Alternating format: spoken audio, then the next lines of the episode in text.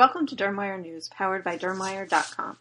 Dermwire News for Smart Speaker is made possible with advertising support from Ortho Dermatologics. I'm Stephanie Talea with Practical Dermatology magazine. Patients with eczema may be more likely to have suicidal thoughts and attempts compared to their counterparts without eczema, according to a new study in JAMA Dermatology. Researchers evaluated the association between eczema and suicidal thoughts and attempts by analyzing the combined results of 15 studies including 310,000 patients with eczema and 4.4 million people without eczema. They found that patients with atopic dermatitis had a 44% increased odds of suicidal ideation and a 36% increased odds of suicide attempts compared with patients without atopic dermatitis.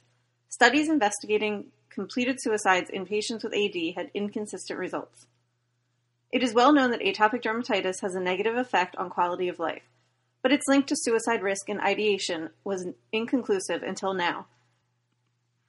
It is important for dermatology providers to be aware of this increased risk in patients with atopic dermatitis, monitor for suicidality, and make appropriate referrals to mental health professionals, the study authors conclude. Emerging treatments such as neurokinin 1 receptor antagonists show the most promise for prurigo nodularis according to a review in JAMA Dermatology.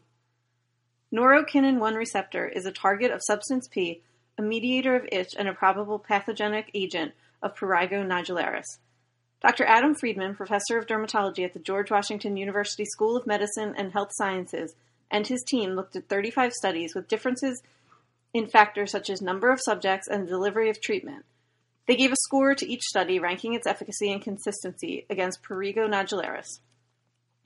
Many of the treatment options, including topical agents, phototherapy, and systemic immunomodulatory drugs, showed limited promise due to side effects and low efficacy, the study found. Currently, there is a lack of targeted pharmacological therapy for prurigo nodularis, and all current treatments approaches utilized show variable successes. Dr. Friedman says in a news release.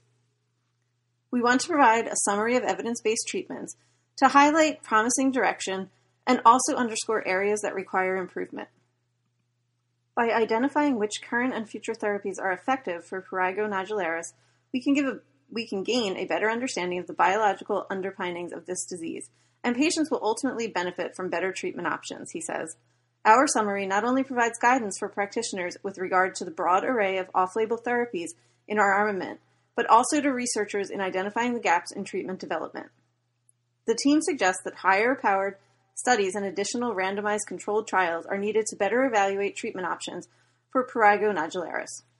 Thank you for listening to Dermwire News, powered by Dermwire.com. This editorially independent program is supported with advertising from Ortho Dermatologics.